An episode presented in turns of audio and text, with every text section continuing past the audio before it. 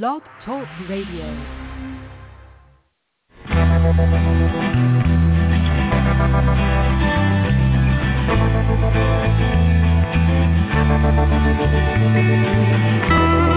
stroll through the pictures, what I've left behind.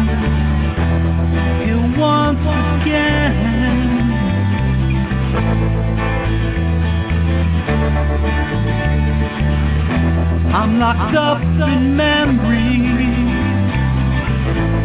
They all intertwine. The memories in, in my mind. I know tomorrow, cause that dawn will come. Will never know just what you have done.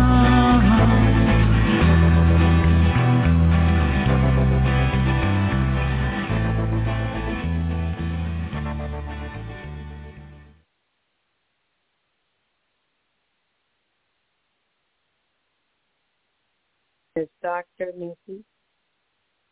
Good evening, good evening, good evening, everyone. My name is Dr. Nancy B. Brown Willis, and I am so happy to be your host tonight on Stop Child Abuse Now. Thank you for joining us tonight. NAASCA, NAASCA Stop Child Abuse Now radio show.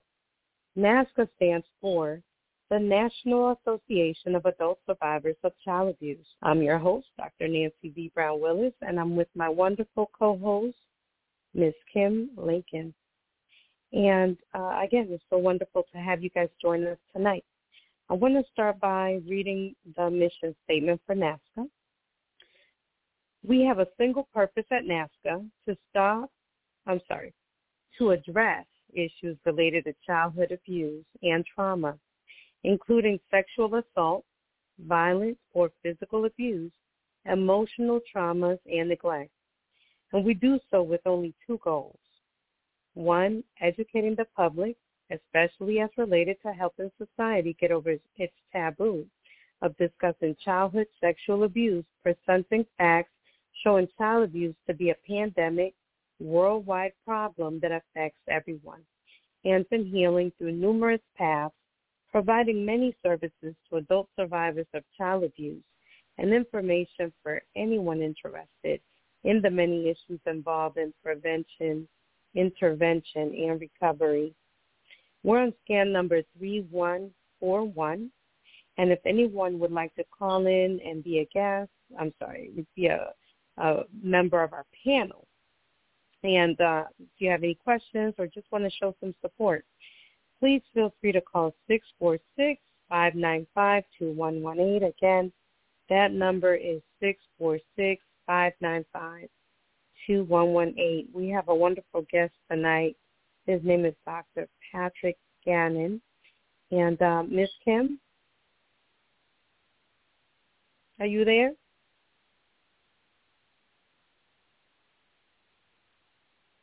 Okay. Uh, I would like to have I'm going to read the um, our guest bio. Tonight's special guest is Dr. Patrick Gannon, PhD from San Francisco, a clinical and performance psychologist. He works with individuals, groups, and couples, specializes in trauma, anxiety, depression, performance anxiety, life transitions, relationship issues, parenting issues, and performance coaching. Our NAASCA family members may know him best for founding ASCASupport.org in 1992. In fact, Dr. Gannon has founded four mental health programs during the course of his career, including a treatment program for Indo-Chinese refugees following the Vietnam War, a child and family mental health outreach program in San Francisco Tenderloin neighborhood, a secular, skill-based marriage preparation program with his wife, Dr. Michelle Gannon, and an international self-help program for adult survivors of child abuse based on his book, soul survivors, a new beginning for the adult abused as children. Addressed to adults who suffer from child abuse of all kinds, this comprehensive guide is a model of clarity and organization. More recently, Dr. Gannon has developed a multimodal treatment model for performance anxiety and peak performance training for musicians, athletes, public speakers, emergency medical and law enforcement personnel, soldiers, test takers, writers, and litigators. He sees clients in San Francisco office and works nationally via Zoom. He is a member of the American Psycholo- Psychological Association and Performing Arts Medicine Association. Wow. Thank you so much, Dr. Patrick, for joining us today. Did I pronounce your name properly?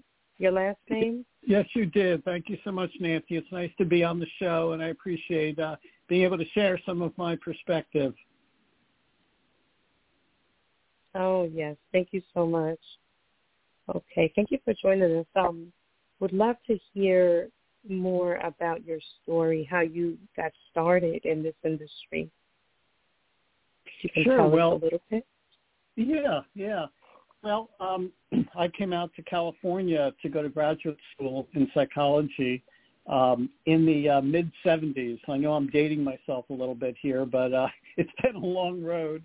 Um, and I, my first job after getting my doctorate was um, in the Tenderloin neighborhood of San Francisco, which was uh, uh, a low-income area at the time. Um, it was being flooded by uh, Indo-Chinese, Vietnamese, Cambodian, Laotian families that were coming uh, over from uh, Southeast Asia following the end of uh, the Vietnam War. And um, so it was a new experience for this neighborhood because there hadn't been a lot of kids and families in the neighborhood. But, uh, you know, with this influx of Indo-Chinese refugees, uh, the city of San Francisco decided they needed a special outreach mental health program. And so I was involved in setting up that program with some other people. And we would be placed in different um, uh, facilities throughout the community, uh, daycare centers, health centers, uh, schools, freestanding mental health centers, what, what have you. And um, we were a relatively small team. Um, and of course, as as psychologists and mental health personnel, we were all mandated to report suspicion of child abuse. And uh, there was a certain amount of that happening uh, in this neighborhood, uh, in part because of the poverty and some of the crime. It was known as a, a high crime area and also a fair amount of drug dealing was going on. A tremendous impact on families. And uh, in this kind of a situation, um, child abuse, uh, you know, tends to uh, spike up. And so I began to notice a very curious connection that some of the children that I was seeing who were possibly uh, uh, survivors of any kind of, of uh, child abuse, what I started to notice was that um, their parents had suffered very similar types of abuse. And in fact, um, in many cases, the abuse started um, at the same age. The parents when the parents were their children's age, that's when the parents uh, themselves started experiencing abuse. And I started making the connection between, you know, parental abuse and um, and child abuse with their with their own children, and that got me involved in working with male survivors uh, of sexual abuse first. Uh, we were, you know, back in, you know, this would be back in the uh, early 80s, like 1980 and uh, there wasn't really much talk about um, sexual abuse of men. Um, but gradually, uh, it became evident to me that uh, there was a whole population of uh, male um, sexual abuse survivors that uh, were out there in the community, and so we decided to uh, create a group, and we we uh, you know produced a flyer and uh, um, it simply said, you know, men who were sexually abused, and it was an invitation to come to a group and to uh, discuss the issues and to get some treatment through this this uh, new group model that we were uh, making ourselves available.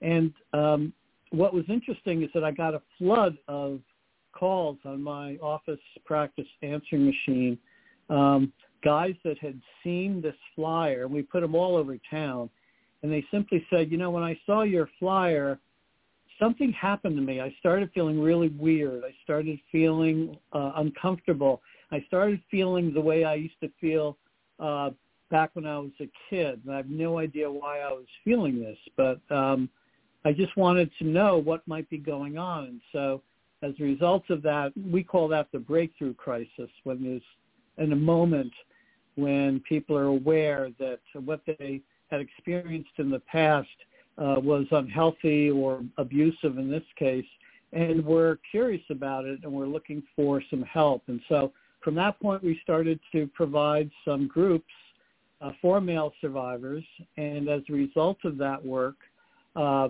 I uh, began to prepare the manuscript for uh, the book that I wrote in 1989 that was published by uh, Prentice Hall Press, uh, which at the time was a leading psychology publisher. Um, the book was called Soul Survivors, A New Beginning for Adults Abused as Children.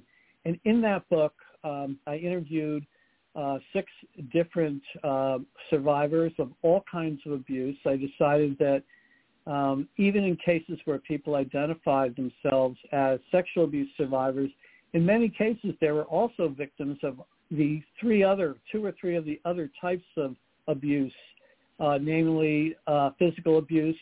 Certainly that's higher prevalence for male survivors. Uh, emotional abuse, uh, which is really common with all of the different types of abuse, and then neglect, something that uh, people tend to overlook, not surprisingly considering what it means. Uh, and so I decided to more broadly focus the abuse, not just on sexual abuse, because at the time there was, uh, for women, there was The Courage to Heal and some other books that had come out that were targeting women sexual abuse survivors. But I felt like there needed to be a more general book for all types of abuse uh, that included both the male perspective and female perspective. Uh, and as a result of that book, um, I began to work with the uh, the Norman J. Morris Center for Healing from Child Abuse, a new uh, nonprofit that was started by Dr. George Bellotta. Um, and uh, D- Dr. Bellotta was able to secure funding from a, a, a, a a wealthy benefactor who was also an abuse survivor who was able to fund this program for about eight years. And uh, once I started on there at the, the Morris Center, um, I was able to uh, convince them to both broaden the perspective to all types of abuse, um, all the four among the four constellations of abuse, and also to recognized the need for a new self-help group. Um, many of the uh, survivors, male and female, were going to uh, Alcoholic Anonymous and uh, AA legacy groups because there was nothing else available for abuse survivors. So I, you know, we developed that ASCA program, Adult Survivors of Child Abuse, and we knew that we wanted it to locate it in the community. We wanted it to be very similar in structure to Alcoholics Anonymous in terms of a decentralized self-help uh, program run by facilitators, or we called them co-secretaries at the time, that were trained and uh, provide on-ground uh, meetings on a regular basis. First in San Francisco, uh, we began at the University of California, San Francisco. They gave us a, a free room to start our meeting and the first meeting happened in um, 1994, I believe it was, and we put um, uh, a notice in the local recovery newspaper here and advertised uh, the first meeting of the ASCA program. And to our great surprise, uh, 100 people showed up, which gave us confidence that this was something that was needed and that was uh, something that was desired by survivors uh, living in the San Francisco community. And so that program uh, prospered in the Bay Area. We had up to six meetings throughout the Bay Area. And then uh, we began to uh, reach out to other places around the country uh, that might be interested in setting up their own meeting. So one thing that happened in the late 90s was that the Morris Center lost its funding, and uh, we decided to put all of the meeting materials uh, available on the internet uh, tied to our, our website. Our website is ascasupport.org, A-S-C-A-S-U-P-P-O-R-T dot org. And what was really fascinating is that people started downloading all of the uh, meeting materials, which were very comprehensive, and began their own meetings. And we found that there today, for example, there's between 40 and 50 meetings throughout the United States, and also there are meetings abroad as well. Eight to 12 different countries at different times have started their own um, ASCA program. Canada, Australia, even South Africa and India. There was one in the Middle East.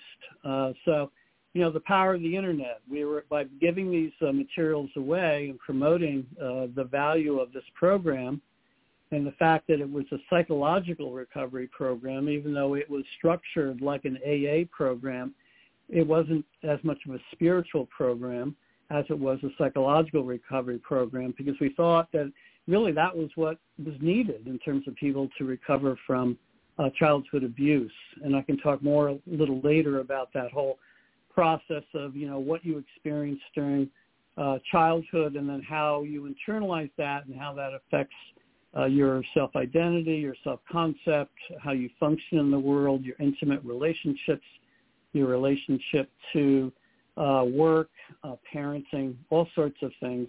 And that became some of the additional chapters that I was writing about uh, in Soul Survivors. And uh, so the program exists to the day. It's we've just passed our uh, well, we're at the 29th year, I believe, of our existence, and uh, we're happy to uh, have survived on a very limited budget. You know, we get donations from various parties, and uh, and people can send us money if they decide to download and start a meeting. Um, and what, we also provide um, training for the co-secretaries or, or the co-facilitators. Uh, typically, our meeting structure um, has two facilitators, and they go through a process of reading some of the guidelines as we do in AA, uh, the the guidelines and the expectations and the goals and the values and the rules and all of those things for the purpose of setting up a safe environment for people to talk about uh, their their abuse experiences in the past and also their efforts to recover. The whole book of Soul Survivors is divided into three stages and I can talk about that uh, in a little later. But the, this this whole uh, synergy between the need for services, especially considering the cost of individual psychotherapy, the felt, found the fact that we wanted to start a program that was free and readily available in the community was very very powerful and putting it on the internet really made it made it happen on a uh, first national uh, and then an international level. And so that was very gratifying for us. Wow, that is wonderful, and definitely uh, what you're talking about, reaching internationally. And you're right, the power of the internet. You know, a lot of times people think that men, you know, men are strong; they don't need that support. So this is such a needed service that you're providing, focusing on both men and women, but really dealing with the men, with the males.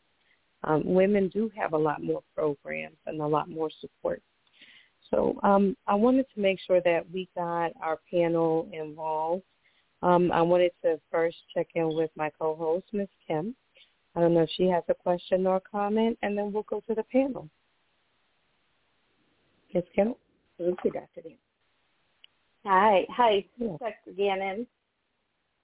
Hi there. Thanks again.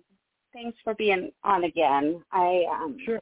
I admired all the work that you're doing. It sounds like you've done quite a bit. and um and a lot overseas as well. I, so um thank you for all that work that you're doing.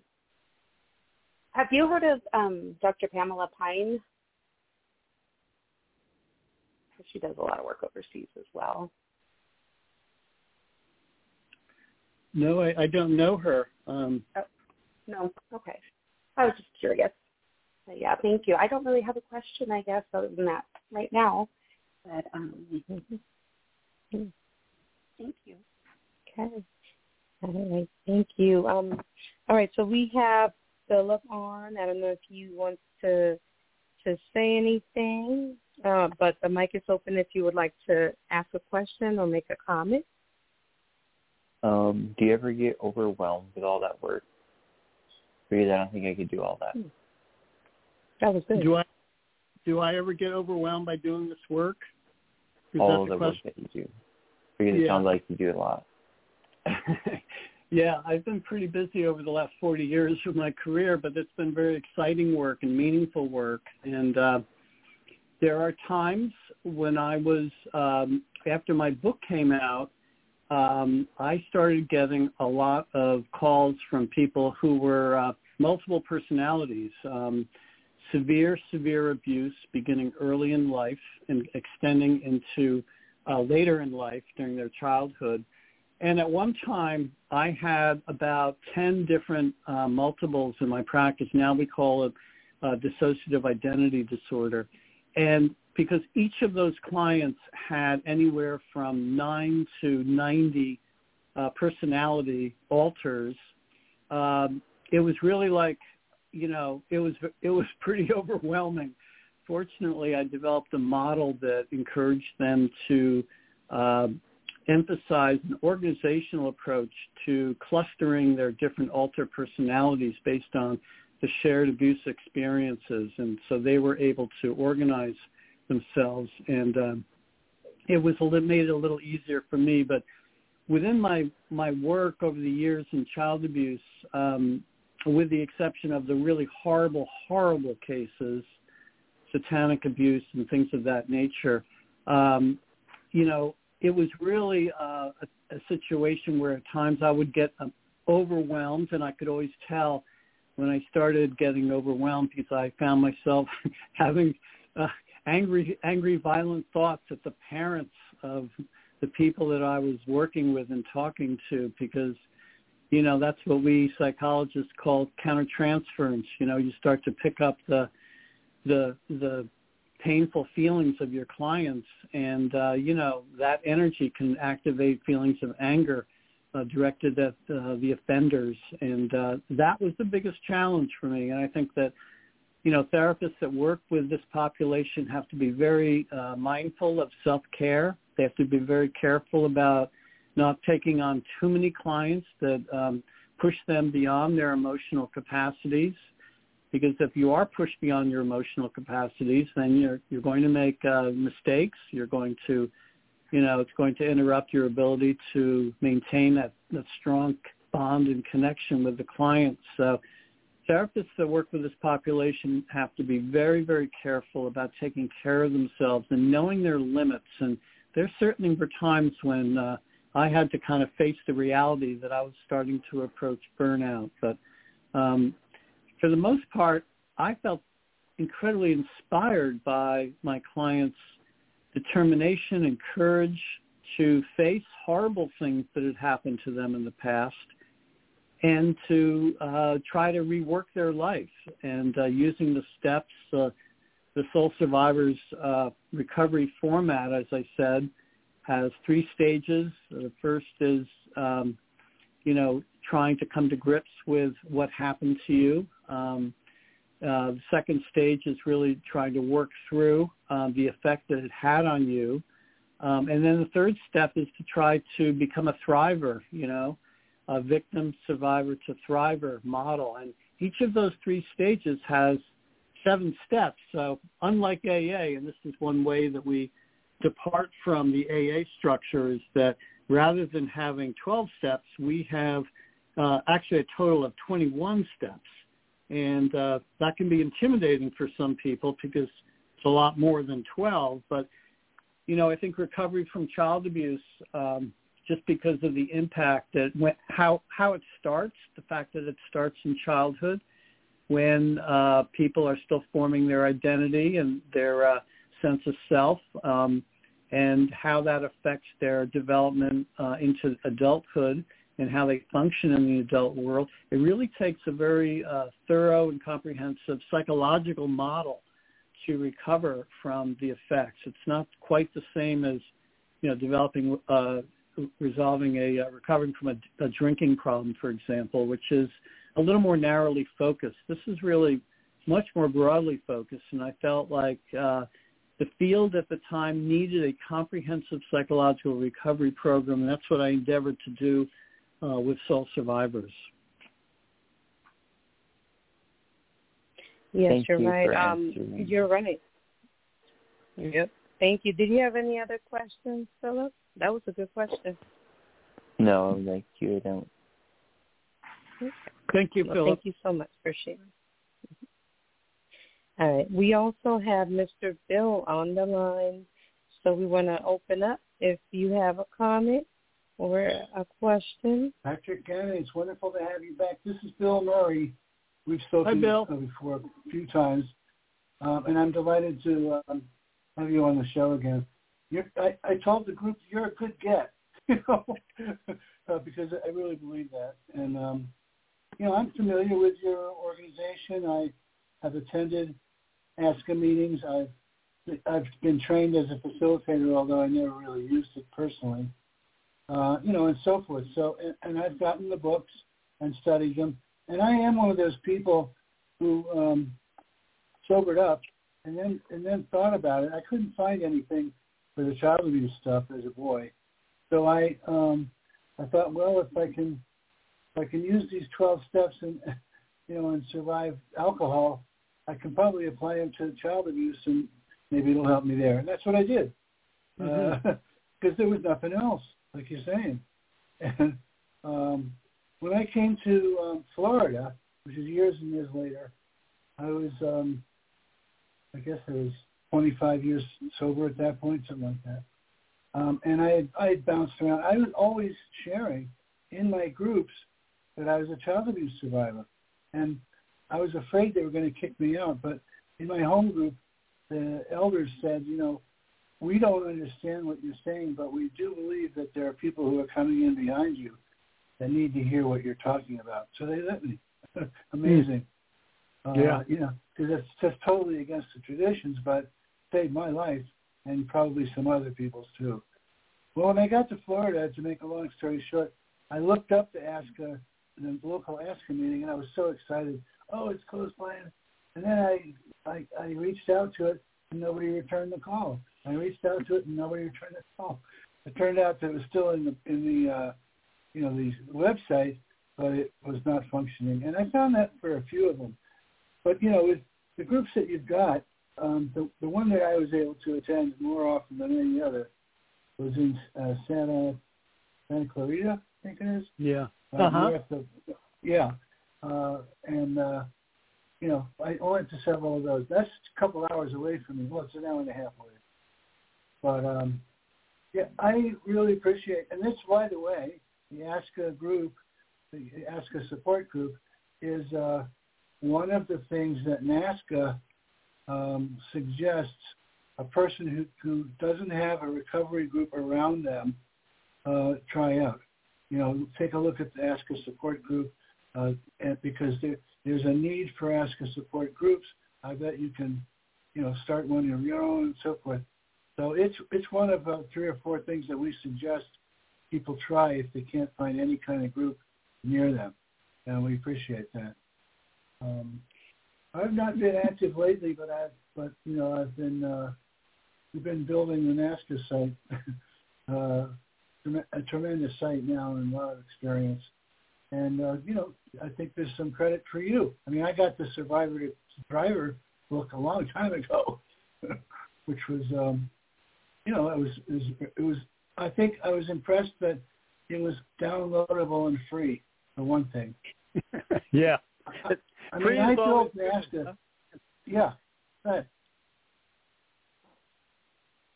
I, I was going to say I built NAASCA to avoid the things that bothered me about groups that I would be in or was approaching, and so it's a it, it, it's a it's kind of a, a well it is a unique uh, group where we don't get any money at all, never have, because we follow the traditions, not the steps.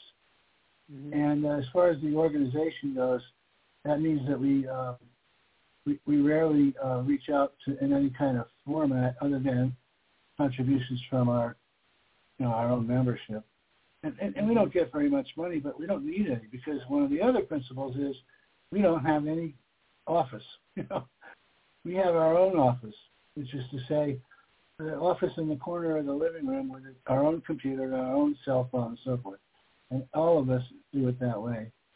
Uh, occasionally we get together, but for the most part, it's uh, internet based. And uh, we have a lot of good friends. Anyway, Dr. Gannon, thank you so much. I knew you were going to be, you know, a guest. I was nervous that you wouldn't. You were so busy you would you wouldn't write it down or something, but there you are. Thanks. hey, Bill, thank you for that. I appreciate it, and uh, I enjoy hearing your stories. You know, everybody has a story about how they came to a place of recovery. One thing I wanted to mention is that in 2015, I decided to do a second edition of Soul Survivors um, for a number of reasons. One is that there were some new approaches that were coming um, into the field that uh, were particularly helpful, new techniques such as eye movement desensitization and reprocessing. I'm not Right. sure if the audience is aware of that. Um, Well, and we talk uh, about it occasionally. EMDR, it's called. E- yeah, E- EMDR. And so, um, so I also wanted to uh, not just update it, but also to integrate it into the ASCA program. So the second edition, which was published uh, as an ebook format in 2015, when you go, when you look in the book and you go to, through all the 21 steps, in addition to the original content, I've added extra content that allows readers to apply it if they are members of the ASCA program. So we're, we're trying to blend in the ASCA program into the original format. Um, and then um, we just, you know, because I wanted to do it internationally, I wanted the book to be available internationally, and also I wanted it to be relatively low cost. We we put it on uh, Amazon Kindle, and we charge five ninety five for the download. So that's that's one of the reasons why we were able to extend out into the international market because anybody can go to, you know, uh, to Amazon and download the the second edition. What we found, though, is that many people were saying they wanted a, an actual physical book. Um, they they weren't that gung ho on the whole ebook idea. So just a couple months ago, we came out and published a an updated paperback, primarily based on the second edition, but we added all of the um, meeting materials uh, involved in pr- putting on an ASCA program in your own community. So we extended. Now it's a 407-page book.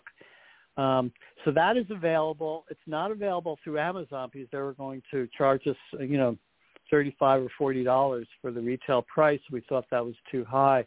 But if you go to lulu.com, which is a, a print-on-demand uh, company, and go to their bookstore, it's L-U-L-U dot com. Go to their bookstore. You'll be able to order the uh, the paperback, the new paperback version that was just published a couple of months ago, that has all the information if you want to start your own ASCA group.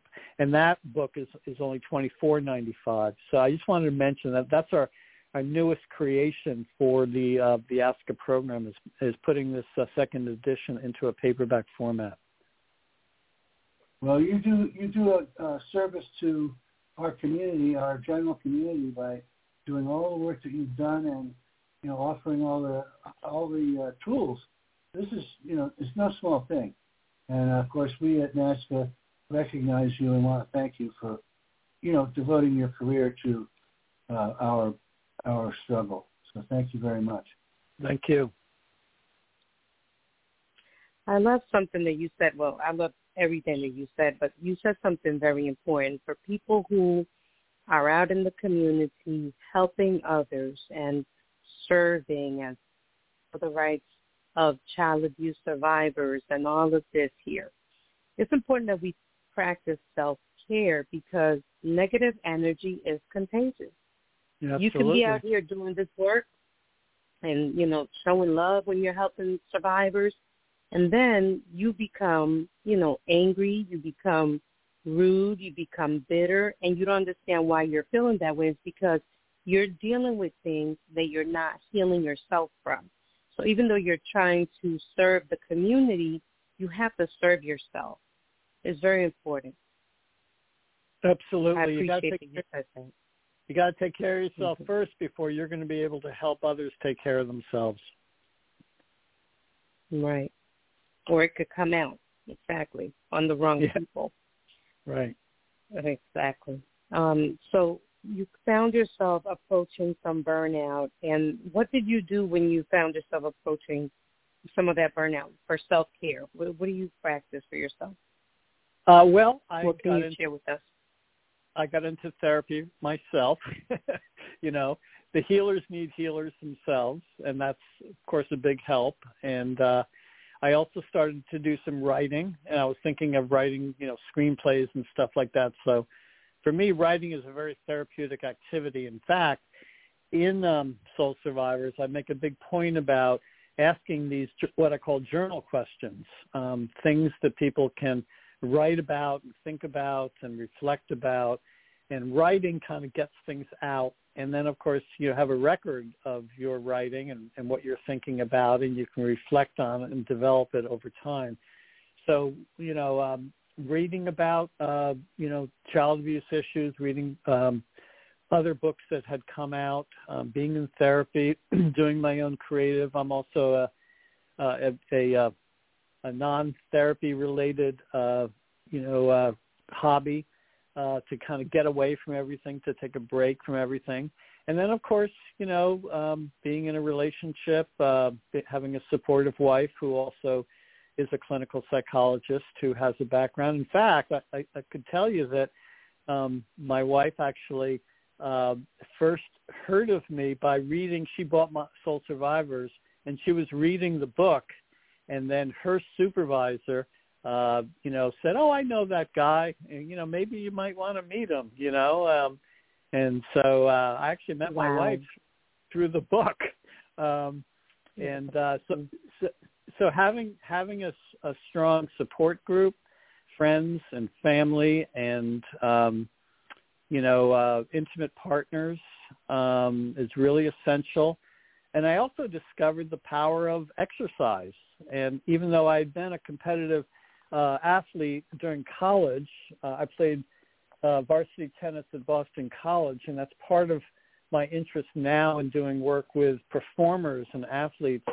I found that doing exercise uh, really, really helped ground me and allowed me to discharge some of the pent-up energy that I was absorbing by seeing, you know, six or seven clients a day, many of whom, as I said, were suffering from childhood abuse. And so there's a lot of, you know, you have to think about what works for you. I mean, um, some people are going to have uh, faith and they're going to gain support by being a member of their church, and uh, that can be tremendously supportive. Uh, you know, having a good support group, taking good care of yourself, being able to know when, you know, you are really starting to approach burnout and dialing back the number of clients you have or taking uh, periodic vacations. I mean, there's a lot of ways to take care of yourself. You have to, I think what you said is true. You have to know when you're starting to reach that that point of of uh, burnout and know that you've got to make a change or else you're going to be less effective and you're going to have a negative effect on the clients that you're trying to help. Our mental health. I'm I'm honored to have you again tonight. I just want to check if anybody has any questions or any comments. I'm just going to leave it open for anyone. I'm not going to call out any names. I'll open it up now.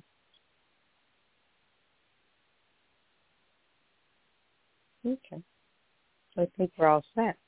So you were getting ready to tell us a little bit more about um, what was the next part that you were about to tell us about? The recovery part, um, the safe environment, the stages of the. What was it that you're getting ready to tell us more about? Yeah, I wanted to talk a little bit about the three-stage recovery model um, because uh, I think that's where um, this program is the most uh, unique. And uh, you know, when I brought the book to the Morris Center, and we we thought, hey, you know, maybe this would be the format of a recovery program specifically targeted for adult survivors. Uh, we wanted it to be comprehensive. We wanted it to be specific, and we wanted it to provide a clear pathway, uh, you know, a, a road to recovery that people could easily understand and work at. The idea being that um, when people accomplish a particular step or a task, they feel some sense of empowerment. So their self-agency goes up, and that can lead to more self-confidence and even improve self-esteem. But going back to the beginning, like when I first started doing the groups for male survivors and hearing people's story about how they first uh, figured out that they were in what we call a breakthrough crisis uh, when you know the memories from the past uh, started coming up in the consciousness for the first time and there was a gradual awareness that developed that pointed to the fact that they had been mistreated at, uh, as children. I wanted to give them a certain amount of uh, structure that would help them manage the initial uh, kind of um, anxiety and uh, kind of disequilibrium that happens when people realize that you know what they thought about their childhood um, was actually incomplete. It was not as accurate as they might have thought, and and now they their childhood is recast in a different light because of what these emerging memories were telling them. So the stage one recovery, I'll just go through some of the steps. Um, uh, the first step is is really what we found when people first came into recovery, and we've written these steps similar to the steps in AA and it was done for a reason because the AA model uh, was very, very effective. Uh, you know, obviously it's been um, goes back to Bill W.'s work in the 30s, and obviously is a worldwide phenomenon, incredibly successful, um, responsible for helping millions and millions of people um, to recover from, you know, the the drinking problem, the alcoholism or the alcohol abuse.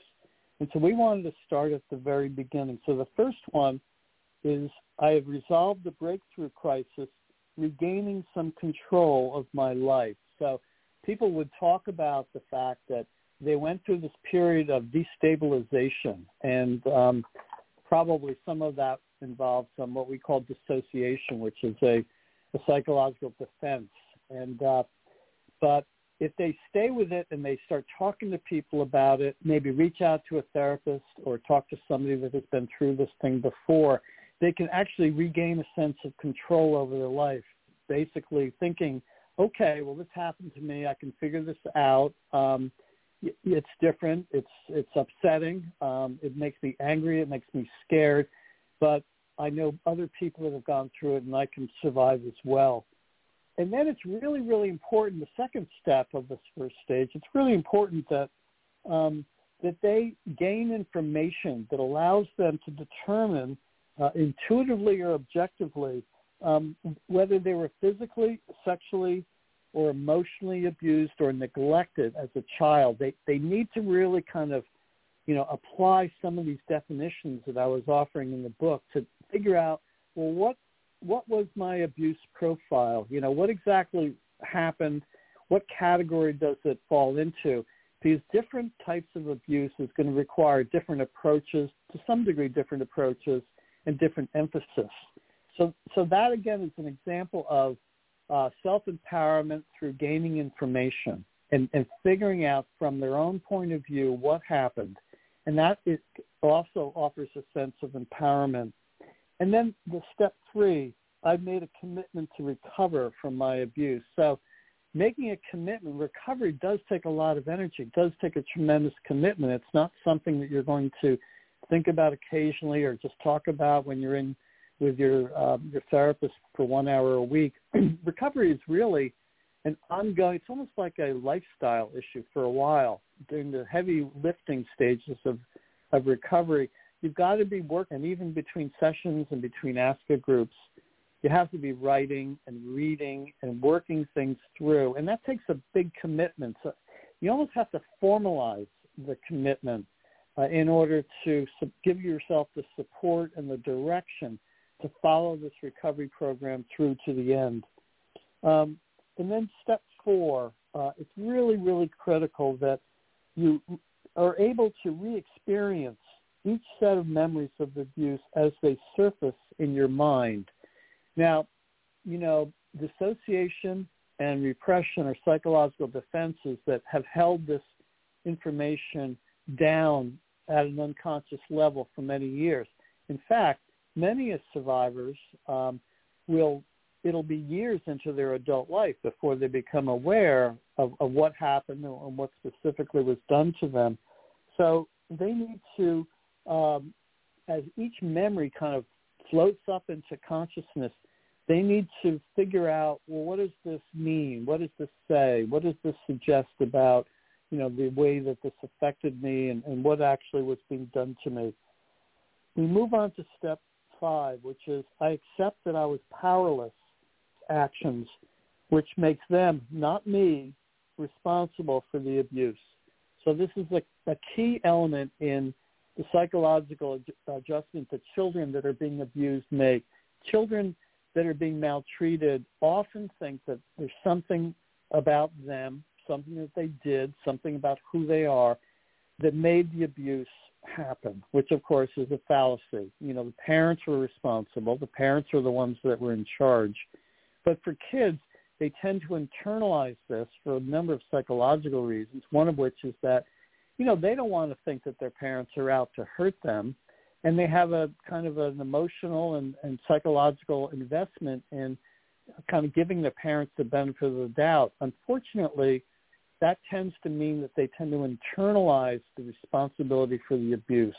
We, we want to right off the bat in the first stage, we want to challenge that fallacy. We want them to realize that they were kids. They weren't responsible for what was being done to them. The parents had all the power. The parents and the parents, you know, pathology and personality were behind the maltreatment. And then we want to begin to kind of address some of the guilt that survivors typically have for themselves. And then step, step number six, I respect my anger as a natural reaction to the abuse, and I'm learning to not turn it against myself or others. So again, this is a now we're focusing primarily on the emotional consequences of abuse. Anger um, is often one of them, one of the one of the feelings it's a feeling that has to be addressed early on because so many survivors were doing um, self-sabotage behaviors or, uh, you know, uh, hurting themselves in some way. Um, and you, anger either gets externalized or internalized. So we didn't want them to internalize the anger. We wanted them to manage the anger in a healthy way, not by turning it against themselves or others, but we wanted to put the issue on the table early on. The part of your recovery had to include managing your anger and how you express your anger in the real world because I didn't we didn't want them thinking that just because they were abused and they're angry they have a right to take it out on other people because that could be self-destructive in its own. So we wanted to address that that issue about anger. Now there are many other feelings for sure, that come up, um, guilt and shame, uh, regret, sadness, disappointment, uh, betrayal. There's so many different feelings that uh, abuse survivors have. But we were looking at identifying the the feelings that could be immediately destructive or threatening to their welfare. And we wanted them to kind of immediately have some tools to manage that anger so they didn't um, hurt themselves.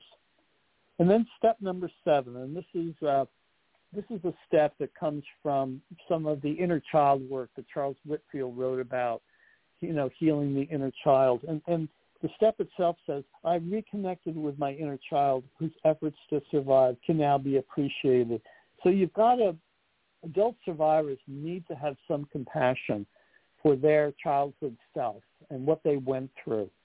And that compassion um, for that, that internalized child can be the foundation of a different attitude toward themselves as adults.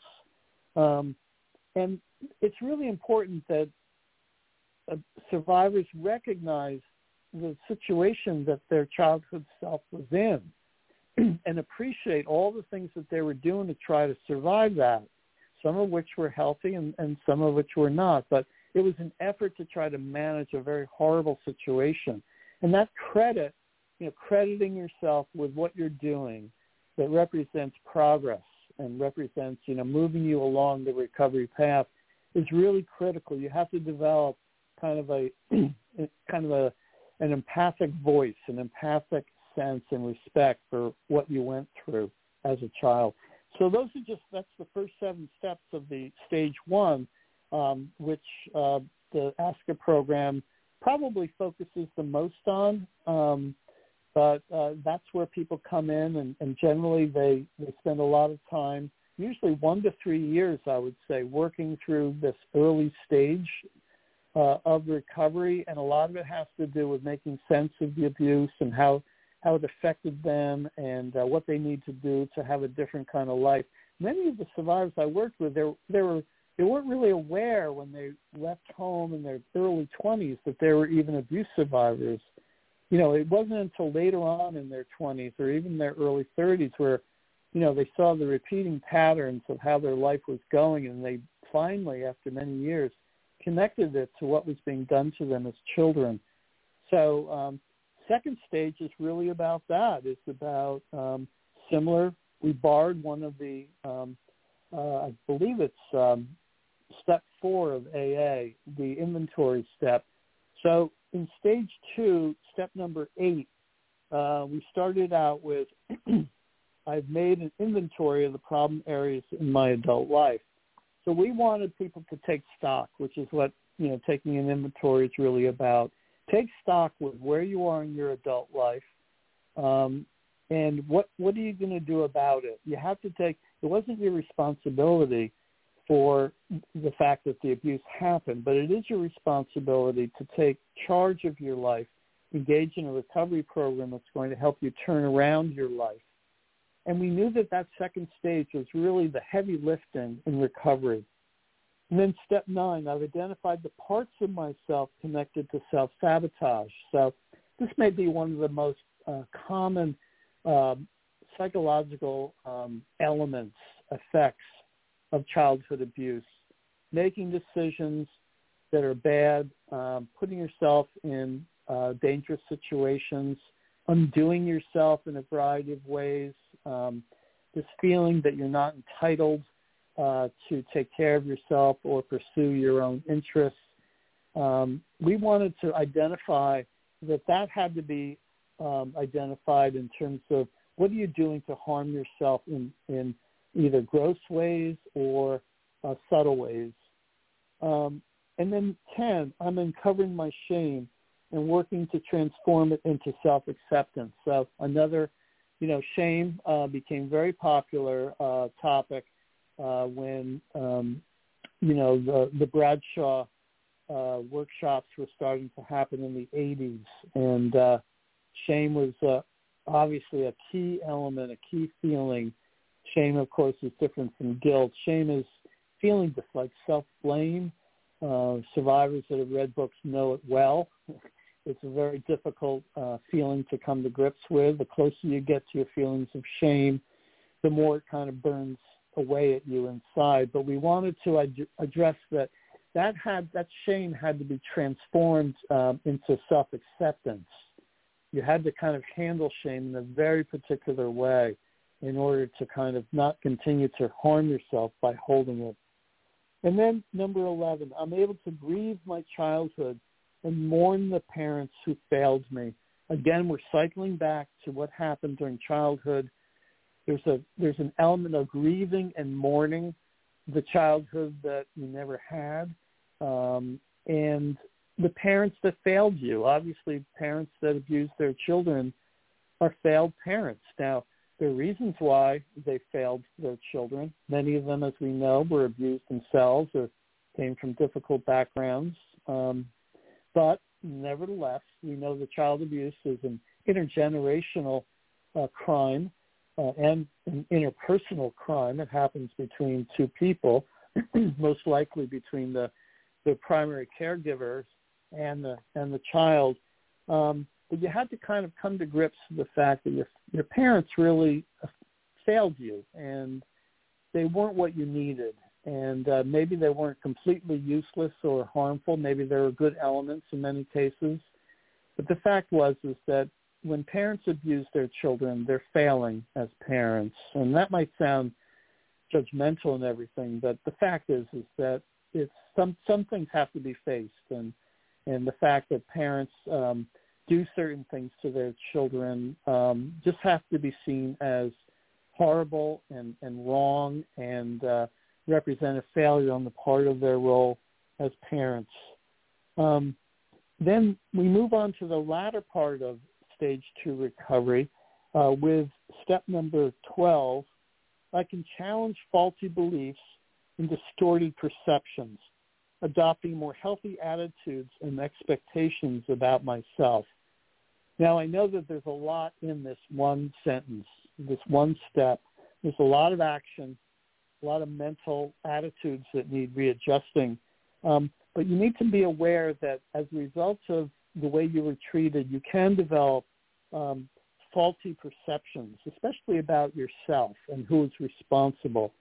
And that, those faulty perceptions um, can extend to a wide variety of other topics that are really determinative in terms of the kind of life that you're going to have. And we wanted to kind of identify that, hey, take a look at some of the attitudes and the beliefs that you hold about yourself. A good example would be uh, for the female uh, survivor that's been abused by a male. Many times they develop negative attitudes toward men for very understandable reasons because they were abused by males. And yet, not every male is an offender and uh, it's important.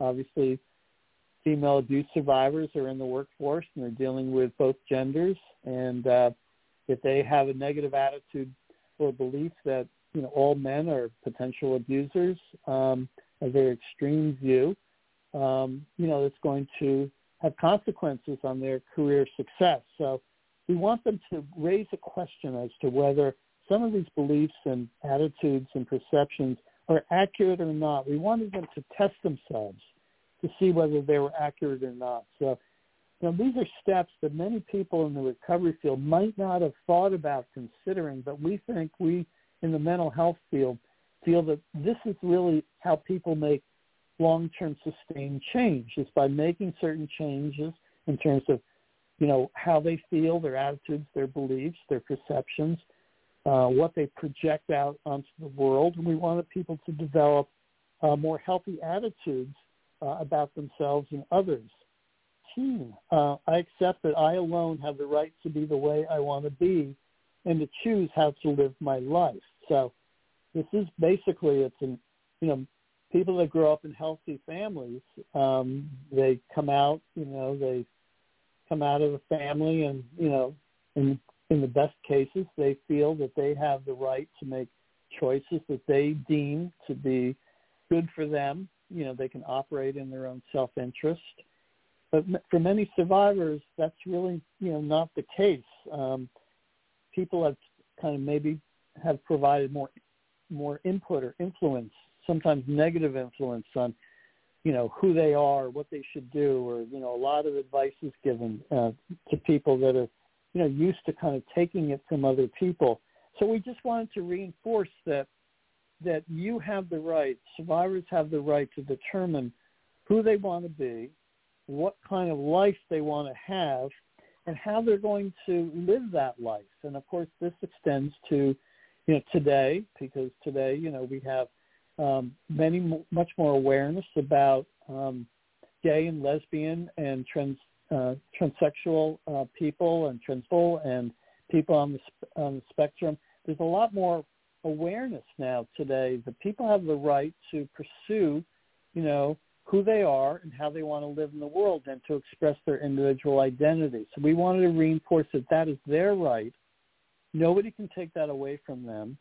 And in many cases, of course, this puts them, you know, in opposition to their families who may judge them for what they're trying to do in terms of facing their recovery. And we wanted them to know that that right to determine their own um, identity and who they want to be in the world is their right alone, and nobody can take that away from them.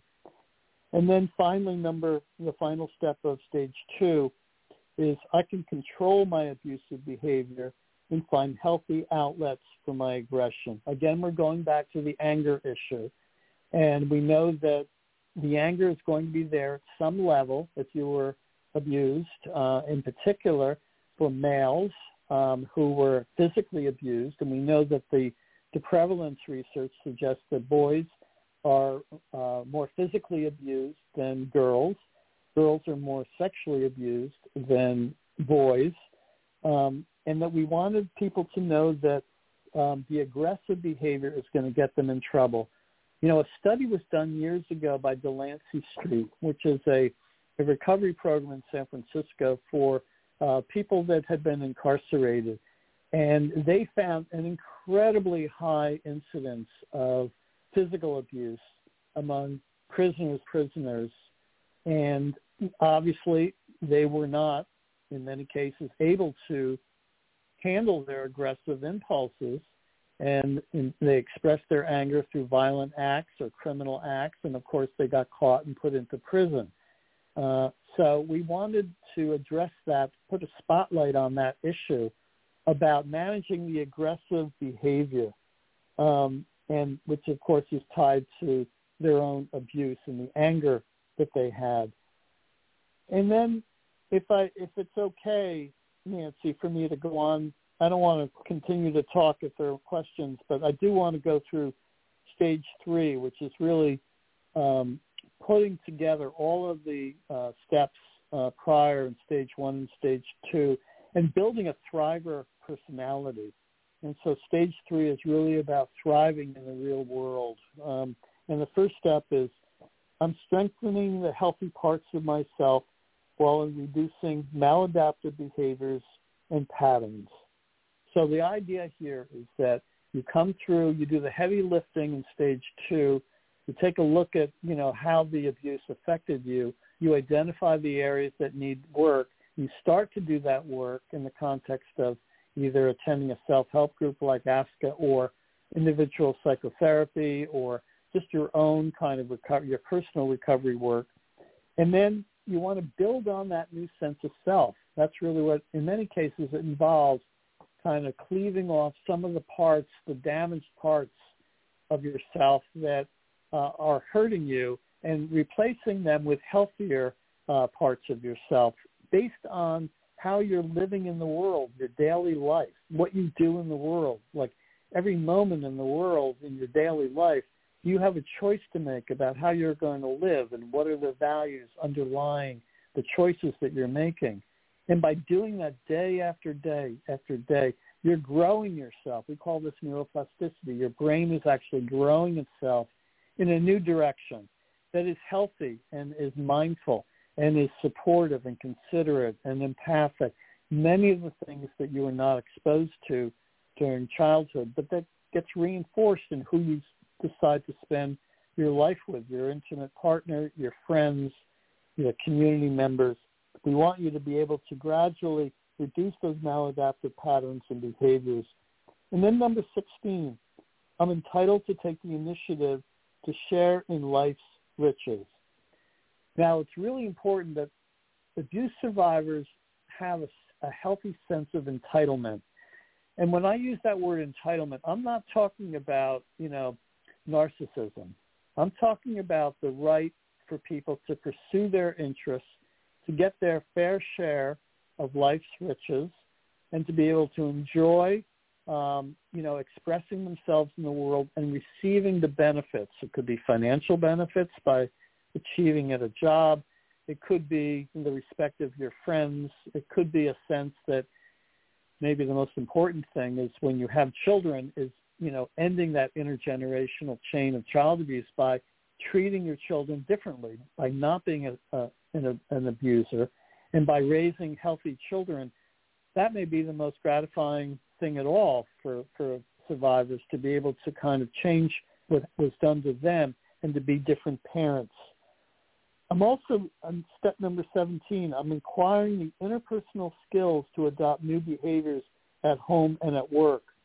So interpersonal skills are really critical, and because, again, depending on the type of abuse constellation that they survivors su- suffered at home, they need to alter some of their interpersonal skills. They need to reduce a sense of fearfulness, for example, or you know, projecting um, a sense that they're not going to be listened to or they're not going to be valued. They need to kind of, you know, give themselves a break, build on the fact that they can recognize some of the changes they've made and gratify themselves for the hard work that they've done. But they need to be different people in interpersonal situations, not just in their their bio, their um, their acquired family, but also in their community and in their friendships. Interpersonal skills that adopt new behaviors at home and at work. They need to function differently, basically, to be successful. And for, to push recovery to the thriver level, they need to be more effective. Step number 18, I've resolved the abuse with my parents or offenders to the extent that's acceptable to me. At some point, you need to accept what happened to you and you can choose to forgive your parents. We don't make it an obvious step because some survivors feel that what was done is basically unforgivable and I kind of believe that too, having worked with so many survivors and hearing the horrible things that were done. I believe that many of those things were unforgivable. From a kind of a spiritual level, being able to forgive is probably a higher level of resolution. The minimum, it should be acceptance. You have to accept and not fight what happened to you. You have to accept that, you know, this happened to me and um, this affected me, but I don't have to be living, you know, the uh, the negative effects for my entire life. So there is some need to have a sense of resolution, and sometimes this um, involves uh, the decision to speak to your offenders. And I have a chapter in Soul Survivors on, um, you know, confronting your offender, confronting the parents. And this is a very tricky issue. And I advise people not to think about that uh, or not to think about taking such action unless you have the support of a therapist because it could be dangerous. You know, some parents are going to react poorly if you want to talk about uh, what happened in the past and how it affected you. So it can be productive.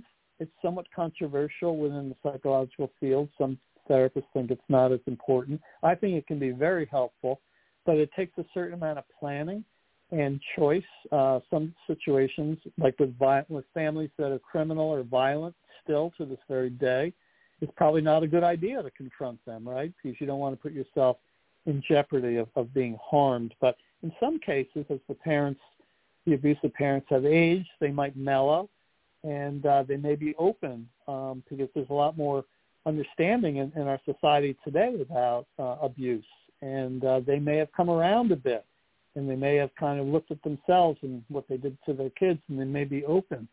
And if and if uh, survivors can have a conversation about what happened with their offenders or, or their parents, it can be very healing and resolving, and may actually help them to move past. Um, and then step number 19, I've developed my own meaning about the abuse that releases me from the legacy of the past. And again, there's a lot in this, this step, but the idea here is that you have to have your own kind of meaning about why me? You know, why, you know, why did I get hit? Why was I sexually abused? You have to have your own meaning of it that um, allows you to kind of um, release you from the legacy of the past. That allows you then to move on and having some meaning. And this is something that um, Judith Herman in her classic book, Trauma and Recovery, it's actually an element in a lot of recovery programs is developing a sense of meaning as to why something happened and what it meant to me and how do I kind of understand it in a way that kind of resolves it. The more you can understand it um, and accept it, uh, for better for worse, allows people to move forward. And then step number 20, I see myself not only as a survivor, but as a thriver in all aspects of life. And here we go back to what Sigmund Freud's definition of a healthy life was, was success in intimate relationships, work, parenting, and play. So can survivors actually play? Play takes a lot of, you know, you have to be pretty secure to be able to play, even childlike. So I see myself not only as a survivor, but as a thriver in all aspects of life, love, work, parenting, and play.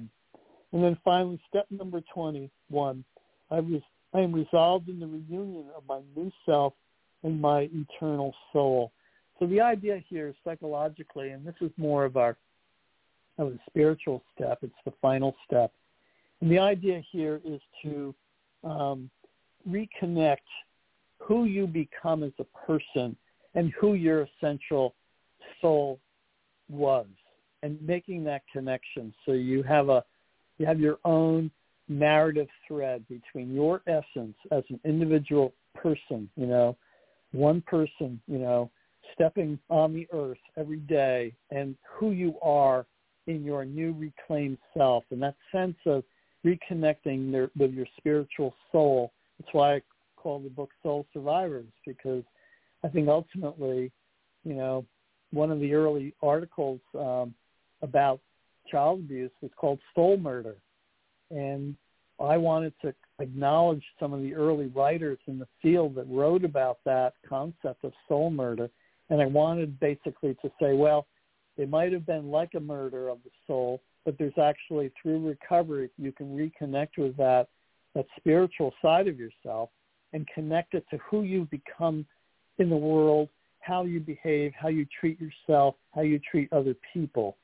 So I felt like that was kind of the the final step. And you know everybody kind of circles through these stages and these steps at a different pace. They they go through several steps and they then they circle back and they do a previous step. But eventually they cycle through. If they stay with active recovery and if they go deep enough in their spiritual and psychological work to get to step 21 they're going to emerge as a very completely different person and so in this case in this way this program is really a very detailed psychological recovery program pointing to some of what I think, based on all the research, are the key steps in rebuilding a sense of self, a new self that's going to function differently in the world. So I know I've talked a lot, and uh, I want to kind of give a chance to other people. I know we're starting to run out of time. I want to give a chance to anybody out there that that might have a question, a follow-up question on any of these steps, and uh, certainly the panel um, uh, is free to ask a question as well. Yeah, um, I wanted to say for number 19, you know, you said sense of meaning. And for me, you know, I'm constantly saying to myself, you know, I went through this, but because I went through this, I'm able to help other people. And so I'm able to, you know, it become it became my purpose. Like I went through that. It was difficult, it was hard, but because I went through that, I'm able to help at-risk youth. I'm able to work with people in the juvenile justice system, helping the youth, helping the parents, um, just things that I went through being an at-risk youth. And um, and so even though I went through those things, I'm able to help people um, because yeah. I can relate and I can understand them. Yeah, so so mm-hmm. your recovery has resulted in a renewed sense of purpose. And you're mm-hmm. able to then to give you're here today talking to me because of the work that you've put into yourself and the commitment that you feel that you've extended now to other people and you're helping other people and of course that's tremendously meaningful to you so i congratulate you on that and uh mm-hmm. you know that's always exciting when the people that i work with go on and start a meeting or they you know they help somebody that's in a bad way and they they lead them mm-hmm. to the book or or talk to them and support them to me, I, that's that's a real sign of recovery when you can then turn around and give. It's like the, being a 12 stepper in the AA program. It's a great concept. Mm-hmm. I have another question, but I'm going to wait. Um, I want to open up for the panel. If anyone wants to uh, ask a question or um, share a comment, the mic is open. How many steps are in that program? 21? I'm sorry, I couldn't quite yes. hear that. Yes. 21 steps, yes. yeah, I How know many people have Go I'm ahead. sorry, I couldn't I couldn't hear your uh, your, your question. How many people have completed the program? Boy, that's hard to say. Um, you know, in San Francisco, we'll typically have you know six to twelve uh, people in the program. Um, I think that people stay in the program as long as they need, and then they leave. Once we put the program on the internet, um, we don't often we don't really know how many people downloaded the program and started meetings. We're sure that we we, we know that, that just because of our communications, we know that there are approximately 40 or 50 meetings going on right now around the country and around the world. You know, usually just a handful in other countries. But we also know that many, many hundreds of people have downloaded our our program, and perhaps we don't know whether they started a program. So it's really hard to know the uh, impact that we've had, how many people are in the program, and then of course it's really because we don't do any follow-up because of confidentiality and we want to respect people's privacy. Uh, we don't know how many people have actually completed the program. I think what happens is that people stay with the program as long as they need, and then they start to uh, fade away. And sometimes they become, you know, co-secretaries and, and uh, decide that they're going to give back to, to other survivors. Uh, but I wish we had uh, the money and the funds to, you know, do follow-up research to find out exactly how many people were were, were affecting and how many people actually go through the entire program.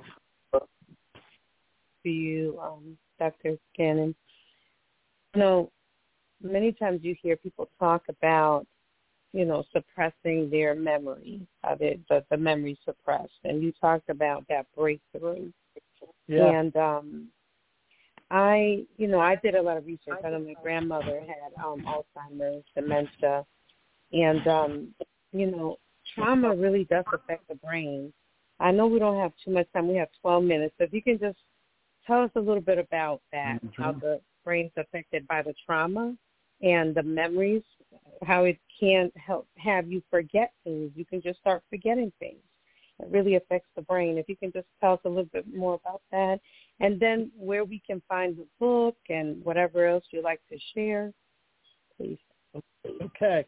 So yeah, this is a kind of a deeper psychological question. And so um, when bad things happen to children, um, they are overwhelmed by uh, feeling, and the feelings become so intense that um, it breaks what we call the stimulus barrier. The capacity of the brain to handle stressful events has a limit. And if you put a child under too much stress, and we've all seen pictures of children, you know, in war situations, um, and you can tell just by looking at them that they're vacant or they they look like they're just a shell of themselves. Their brain is in a shutdown, basically. the brain is designed to protect um, the person from overwhelming emotion. And so it uses psychological defenses, in particular um, repression, which is a, think of it as like a, a pushing down of awareness, horizontal, something that pushes down awareness. Another psychological defense is dissociation, and that's where you have a kind of a split between your in your mental life. So the you know consciousness is composed of you know behavior and emotion, uh, bodily sensations, knowledge, um, and dissociation will kind of start to fray that um, those four channels of consciousness. So you'll lose a certain capacity to recall certain memories because the feelings are so powerfully negative that the mind basically is uh, protecting you from being overwhelmed. Now, there's some suggestion and research that if you don't have those psychological defenses, that you can actually, you know, become psychotic. You you basically can your personality can kind of just become so overwhelmed that it starts to become fragmented. And uh, you know, in the case of multiple personality, it starts to fragment, and you lose the, the seamless integration of you know being able to be a constant presence uh, every day. So these psychological defenses um, are really start out to be protective, and um, they're really needed. And the problem is that as the child grows up and becomes an adult, those psychological defenses, which are you know, um, you know, very thick, very overwhelming, very powerful, all inclusive, they can start to shut down other types of functioning, including the capacity to remember things. So these psychological defenses have to be lessened in order for you to kind of gain access to what had happened in the past. And this is kind of a tricky balancing act in the psychotherapy process is, is trying to, you know, work with the client or the survivor to be open to what happened and gradually let some of those psychological defenses become a little more relaxed so material and memories from the past can come up so that they can be worked with therapeutically. So there's a number of ways that we know that from the neuroimaging uh, research and uh, fMRI studies, we know that certain parts of the brain uh, can start to shut down, and that's part of that protective function that these psychological defenses do for for survivors. Unfortunately, it becomes a habit. And even when, you know, when they're adults, they may not need those types of psychological defenses anymore or as much, but they become a habit. And people's self-awareness can be limited. Um, their ability to um, focus cognitively, um, it can be affect all sorts of ramifications. We're still learning all of the the neuroscience of trauma, but a lot of books, you know, Stephen Levine has books. Um, there's a number of writers. Bessel van der Kolk has written a very famous book. Been on the bestseller list called The Body Keeps the Score, which many of you have probably heard of. And he talks about, he's a psychiatrist trained as a physician. So he talks about the neurobiology of trauma. And uh, there's no doubt that it's having a major impact on the brain. And then if you allow the brain to continue to operate in that kind of more low-level state, it becomes more fixed, you know.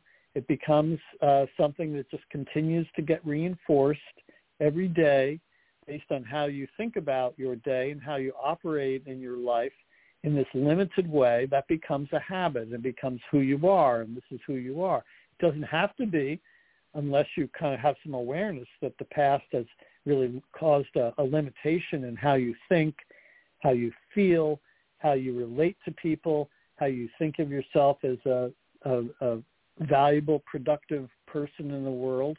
It has all of these unintended effects.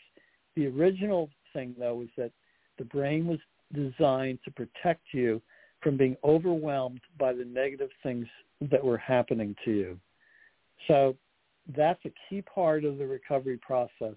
Um, so all I, I'd like to close, uh, I'm not sure how much time I have left, but I'd just like to close. The most important thing is that no matter how old you are, no matter how severe the abuse was, today there's a lot more options. You know, Bill was talking about the fact that when he was facing child abuse recovery, there was nothing out there. Well, today, you know, many, many years later, there's a lot more resources out there, and ASCA is one resource. You can go to ascasupport.org, click on the locations, and you can find, you know, uh, a meeting near you. Hopefully, uh, we, we're always supporting uh, the creation of new meetings, and if you're, you know, through recovery or you know a good ways into recovery, and you want to give back, uh, as you're doing, Nancy you can think about downloading the materials in the in the book, and you can you can get the new book that has all of the Ask a Meeting materials available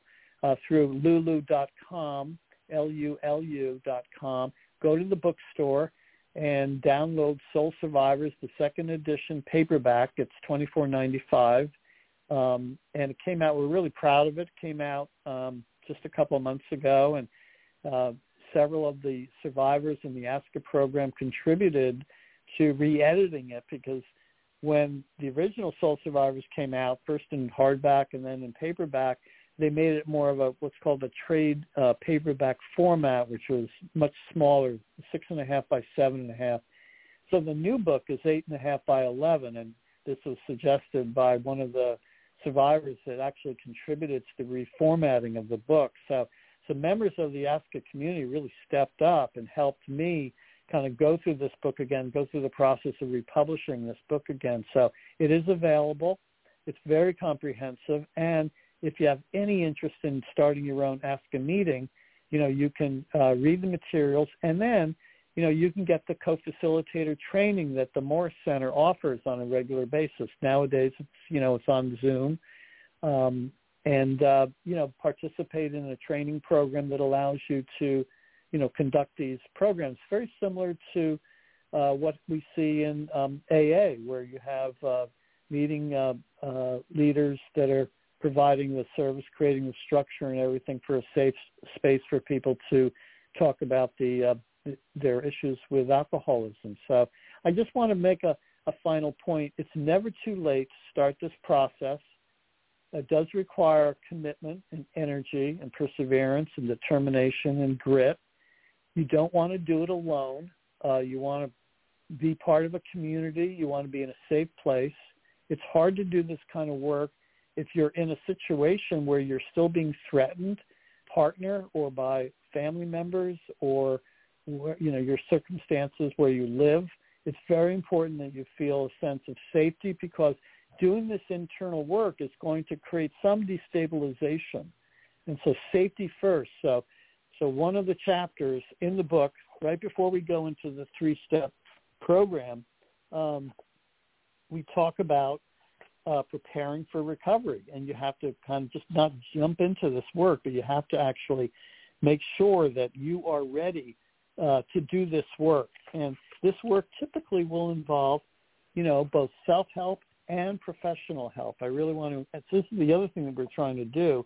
As a clinical psychologist, I really thought that it was important to integrate psychotherapy, you know, trauma informed psychotherapy, not just going to anybody that is a therapist, but going to a therapist that knows the trauma research um, and knows the particular techniques that are involved here in working um, on these issues and preparing uh, in a very conscious way to um, launch your recovery process. And uh, it's uh, it's essential that you kind of start from a um, a, uh, a position of safety. That was great. Thank you so much for your time. Thank you for sharing all of that. We are just honored to have you tonight, so full of information. We have a minute and 15 seconds if you have anything else you'd like to say or uh, how people can find you. Yeah. Well, um, the first thing is to is to go to the ascasupport.org website it's a it's it's been a redesigned website recently, and we're really proud of it. And uh, there's articles there, there's information there, um, there's all sorts of resources. Obviously, if you're interested in attending a meeting, go to the locations page, click on that, and see, you know, uh, if there's a meeting near you. Um, and uh, you know, stay in touch. And uh, you know, if you're interested in contacting me, you can uh, use my email address at drpatrick at gmail. That's D-R-P-A-T-R-I-C-K G-A-N-N-O-N at gmail dot com. And, uh, you know, if you have a question, follow up to this uh, podcast, uh, I'd be happy to respond to you. So I, I wish everybody the best of luck in, in doing this work. And uh, I just want to encourage you to not give up and uh, know that there's – uh, a better life ahead for you. Thank you so much. Again, we all want to thank you on behalf of NAASCA and hope to have you soon. Have a good night. God bless you. Thank you thank so you much for your participation. Yeah. Thank you. Another tomorrow, cause that's gone